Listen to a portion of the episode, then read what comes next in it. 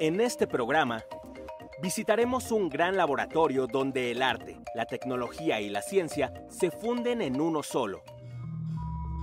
Demostraremos cómo la danza entre robots y humanos nos transporta a nuevas posibilidades estéticas y tecnológicas. Y conoceremos qué hay detrás de For the Animals, una obra que incluye sonidos para arrullar a los animales,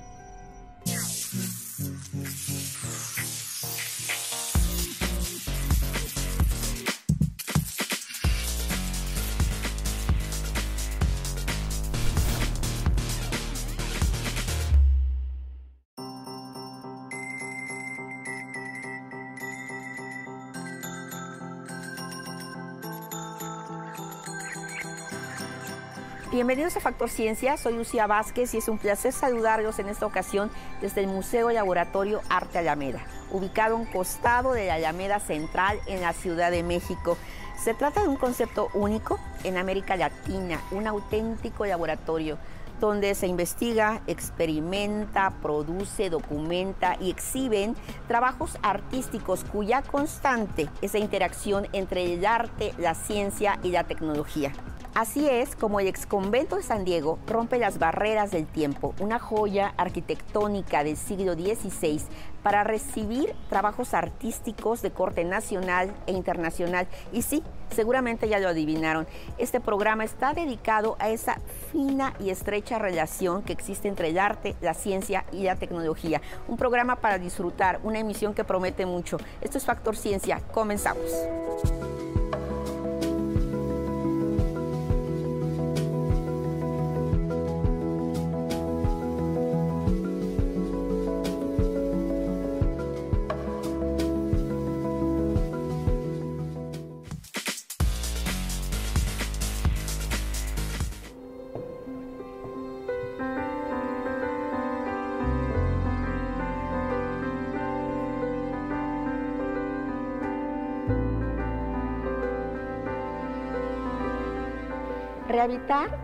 Es la exposición con la cual el Museo Laboratorio Arte Alameda nos vuelve a abrir sus puertas. Se trata de un diálogo entre obras de la antigua colección de la Pinacoteca Virreinal de San Diego, es decir, óleos que antes estuvieron aquí, y piezas de arte contemporáneo, donde se prioriza el uso de la tecnología. Sin duda, una gran oportunidad para provocarnos y para hacernos reflexionar sobre lo que significa retornar a un lugar donde antes se habitó.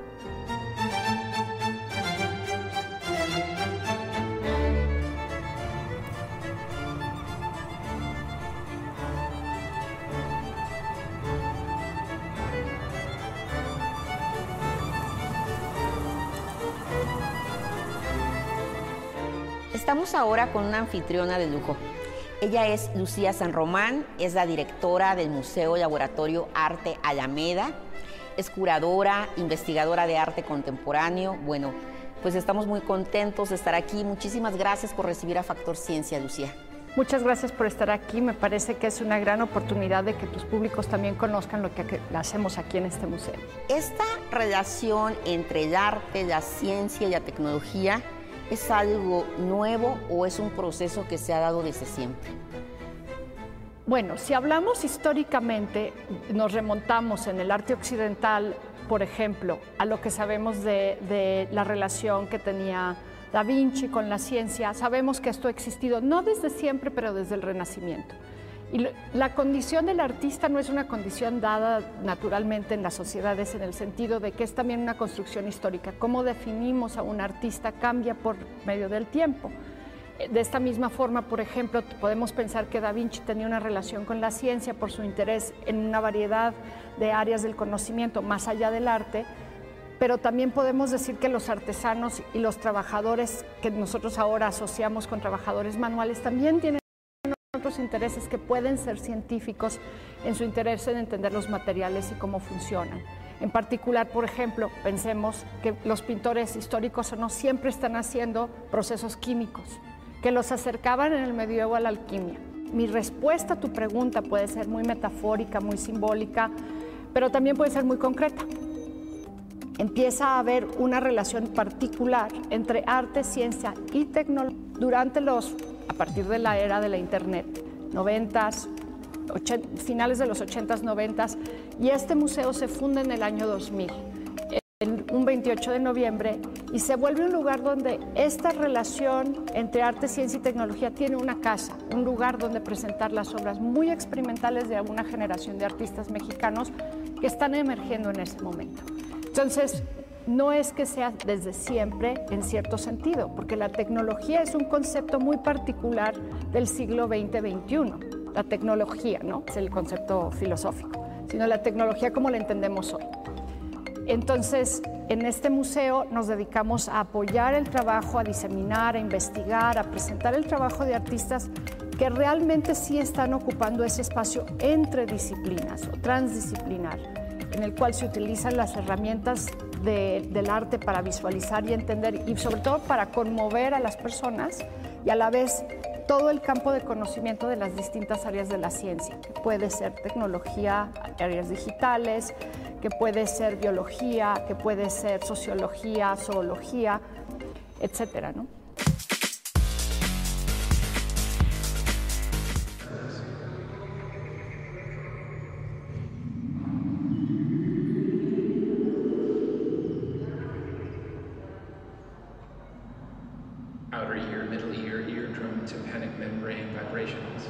Les voy a mostrar el gran trabajo de una artista intermedial, una sonorense que se abre paso en el mundo con su danza y su diseño de moda electrónica, la única mexicana que incluye robots en sus coreografías. Una artista de vanguardia total. Ella es Abigail Jara. Vamos a vivir una experiencia inmersiva en la que se conjuga danza, teatro, artes visuales, arte sonoro y tecnología. El sello característico de estos artistas es que han investigado y experimentado en lo escénico. Es la compañía Muse de Danza Contemporánea, reconocida a nivel internacional, que está celebrando su vigésimo aniversario. Creo que, el territorio de la danza eh, no está mm, alejado, o sea, de la investigación. Los procesos creativos son también procesos de investigación y no, no, no veo como ese, esa distancia. ¿no? Em, al principio de, la, de, de, Muse, de la compañía, eh, empezamos a experimentar y explorar eh, con los elementos que teníamos a la mano en ese entonces, que eran más bien como con proyecciones, con, con video, eh, producciones en videodanza y entonces hicimos, empezamos a hacer cosas híbridas, funciones híbridas eh, y explorar esas, esos cruces. El uso de la tecnología ha conducido a Abigail Jara y a todo un equipo interdisciplinario a crear nuevas narrativas y aprovechar recursos que generen otras experiencias en el espectador. Esto es lo que sucede con el Kinect, dispositivo electrónico que detecta el movimiento, construido originalmente solo para jugar y cuyo uso ahora se extiende a la medicina, robótica y por supuesto a la danza, como lo plantea Muse.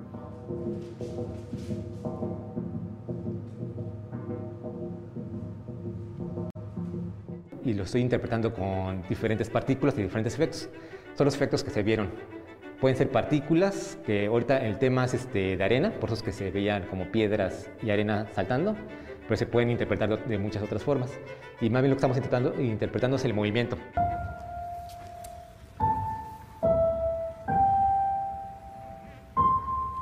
Quizá lo más evolucionado, atrevido y bello que ha hecho Abigail Jara a lo largo de su carrera es realizar coreografías con robots, una pionera en México.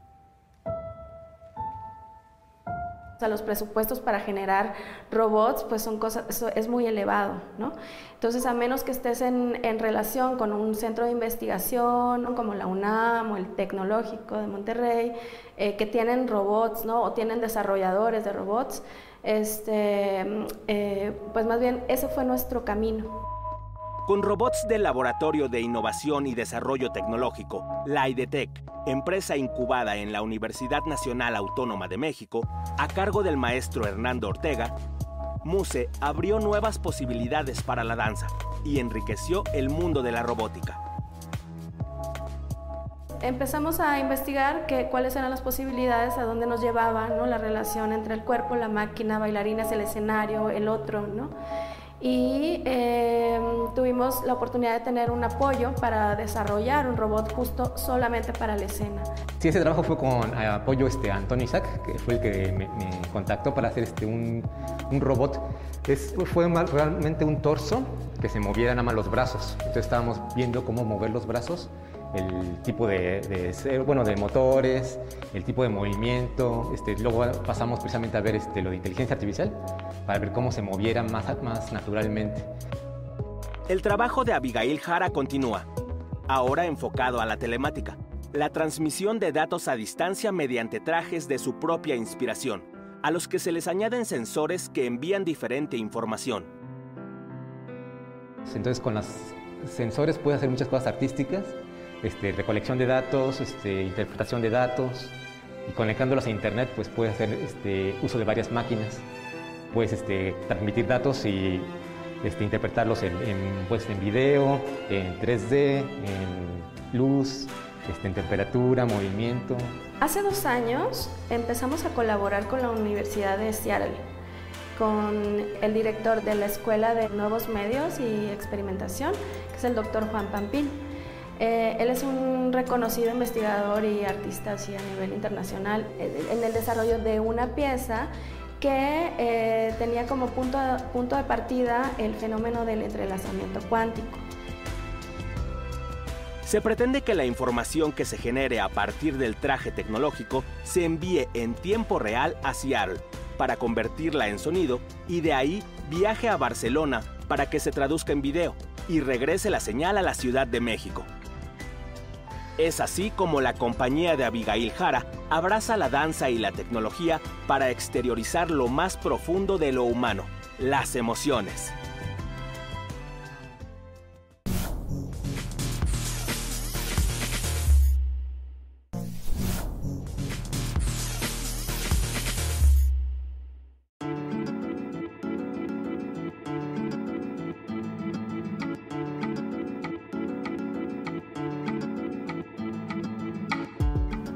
Desde su fundación, este ex convento de San Diego guarda una gran historia de claros y oscuros. Frente a este recinto, el Tribunal de Santo Oficio de Inquisición quemó vivas a muchas personas, ejecuciones que terminaron en el año de 1771. Después, el convento se fraccionó para ampliar la Alameda y abrir las calles. Posteriormente, este lugar fue ocupado como iglesia, academia teatral, salón de baile, imprenta y hasta bodega.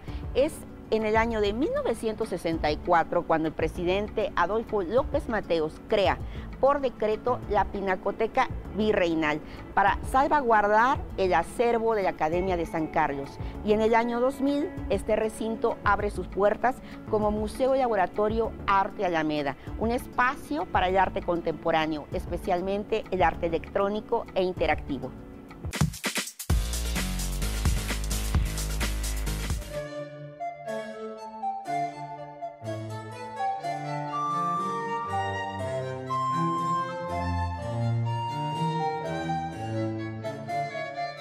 Ahora cuéntanos, ¿quiénes hacen este arte? ¿Artistas, científicos, tecnólogos? ¿Quiénes son los exponentes? ¿Quiénes están involucrados? Es una muy buena pregunta, porque una vez que entras en este espacio confuso del arte transdisciplinar, la imagen del artista o la figura del artista, que es una parte fundamental de entender el arte y el arte contemporáneo en particular, ¿Qué, es, ¿Qué significa ser un artista? Un artista es un ser común, como tú y como yo, pero que tiene una sensibilidad extraordinaria. Eso es lo que culturalmente asignamos a la figura del artista. El artista puede ser un artista visual o puede ser un artista eh, del cine, del teatro, de la danza. Son, en nuestro bagaje cultural, el artista es un ser diferente al resto de nosotros, tiene una visión específica. Eh, y nos da entonces entrada a una serie de, experiencias a las cuales no tendríamos acceso. Cuando entran en diálogo con científicos, tecnólogos, etcétera, la relación entre el arte y la, y la ciencia se vuelve más compleja, porque ya el artista sale de su, área de, de experticia y entra en una en la que no es necesariamente un experto, pero que utiliza esas herramientas para reflexionar sobre la condición contemporánea. Y eso es lo que hace que este trabajo sea tan interesante, porque no podemos en el siglo XXI separar la ciencia y la tecnología y las otras disciplinas de la experiencia humana. Entonces, sí lo hacen artistas y algunos que pueden ser científicos o investigadores que de vez en cuando se ponen ese sombrero. Entonces los científicos, los tecnólogos se pueden sumergir en este arte y el artista puede analizar, investigar, pisar los terrenos de la ciencia y la tecnología. Es cierto. Tenemos, por ejemplo, en este momento una exposición que se llama Rehabitar el La. La son las siglas Laboratorio Arte Alameda, que, que tiene tres funciones. Una es ayudarnos a pensar que este museo, como todos los museos en el país y en el mundo, estuvimos cerrados meses y meses. Otra es, entonces estamos rehabilitando el espacio ahora, invitando a nuevos públicos que vengan con todos los protocolos, martes a domingo, 11 a 5. Esta exposición es nueva, la montamos eh, una vez que pudimos regresar a museo y esta exposición tiene el trabajo de, de tres artistas contemporáneos mexicanos, Tania Candiani, Edgardo Aragón y Antonio Vega Macotela, en diálogo con cuatro piezas de la Pinacoteca Nacional. La pieza que está aquí de Antonio Vega Macotela nos ayuda a pensar en cómo es que estamos cada vez más exactas de datos y cómo esa abstracción tal vez está fundada o relacionada a la decimación de los territorios naturales. Entonces es un, y se llama, está tomado del Internet, la eh, la información codificada aquí es la lista legal. Cuando hablamos de arte, ciencia y tecnología, también estamos hablando de metodologías de trabajo hacia la, la parte artística que tienen que ver con tomar prestado, apropiarte de metodologías de trabajo de las ciencias. Para los que no conocen todavía el Museo Laboratorio Arte de Alameda, ¿cuál es la oferta que nos ofrecen? Nosotros siempre tenemos exposiciones. Eh, están, son exposiciones temporales, no tenemos una colección, tenemos muy pocas piezas en nuestra colección porque no fuimos fundados como un museo que colecciona obra. Entonces, en cualquier momento que venga una persona va a encontrar exposiciones, muchas de ellas son de artistas que trabajan en este espacio transdisciplinar y que tienen una especial sensibilidad hacia el espacio, puesto que nosotros tenemos espacios que son complejos, son grandes, son, es una iglesia, es un exconvento convertido en museo. Entonces van a tener experiencias únicas que solamente van a poder ver en este lugar, porque es una relación entre arte, ciencia, tecnología, transdisciplinaridad y el contexto en el cual estamos, que es este museo, en la Alameda Central. Entonces, parte de lo que a mí me emociona de estar en este museo como directora, curadora, es que las capas históricas que son tan poderosas en esta ciudad están muy vigentes y visibles aquí. Pues muchas gracias, Lucía, por recibirnos en este espacio que me encanta, que cada vez que vengo descubro nuevas cosas. Gracias por recibir a Factor Ciencia. Muchísimas gracias por venir y están, siempre son bienvenidos aquí. Pues esto es Factor Ciencia, continuamos.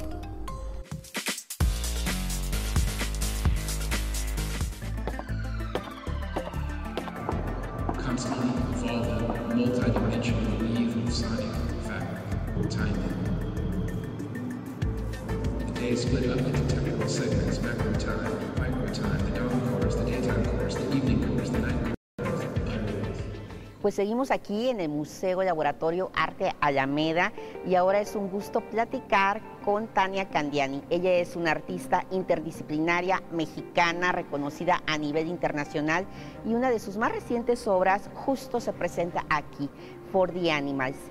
Tania, muchísimas gracias por recibirnos. Muchas gracias por la invitación. Estoy muy contenta de estar acá y platicarles del trabajo. Platícanos qué es esto de For the Animals.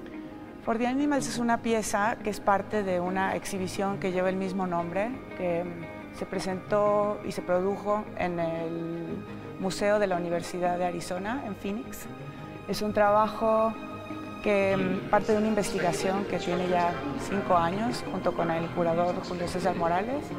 Eh, trabajamos en una serie de piezas que responden a, a una...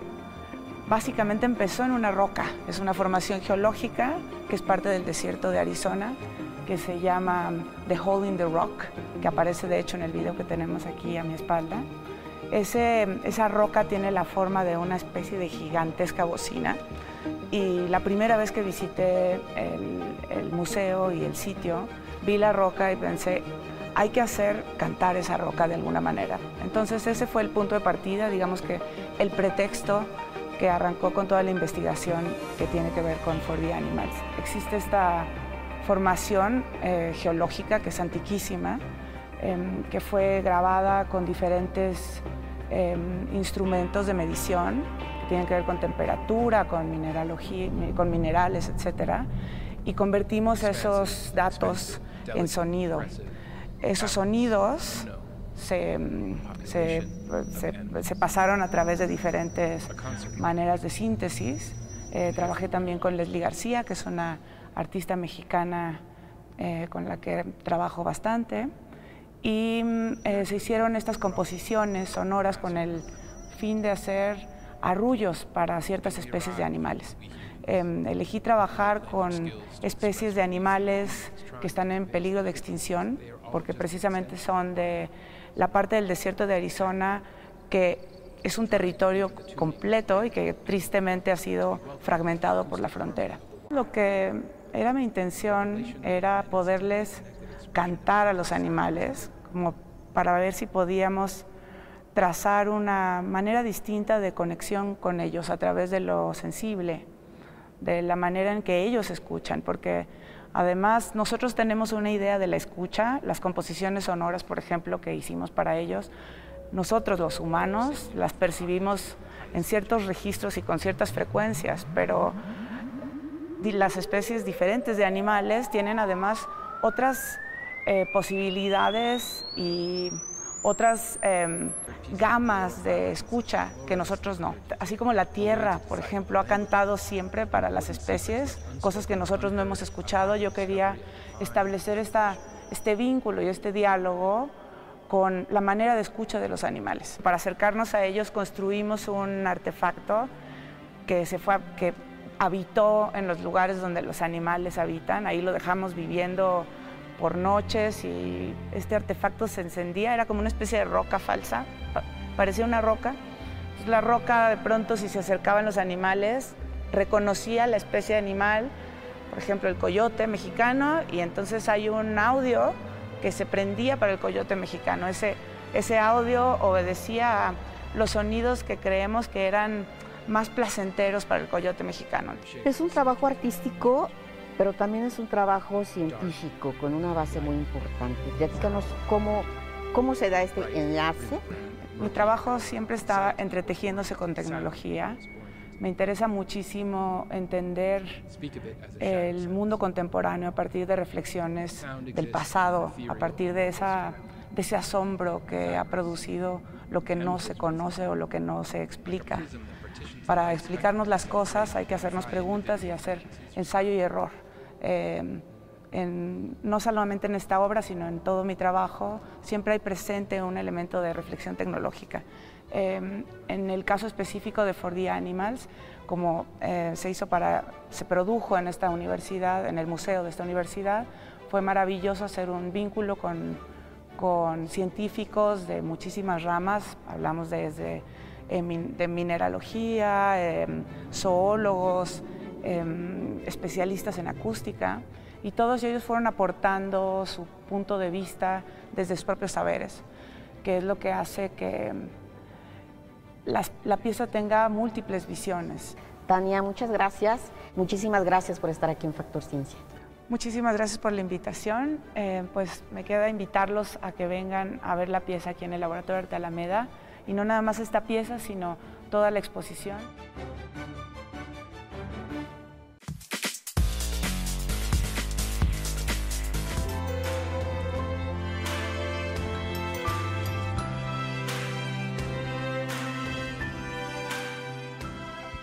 Espero que hayan disfrutado tanto como yo de este programa en el que pudimos constatar cómo la ciencia, el arte y la tecnología pueden ir perfectamente de la mano para romper barreras, abrir diálogos, crear tendencias en ese universo que es la expresión humana.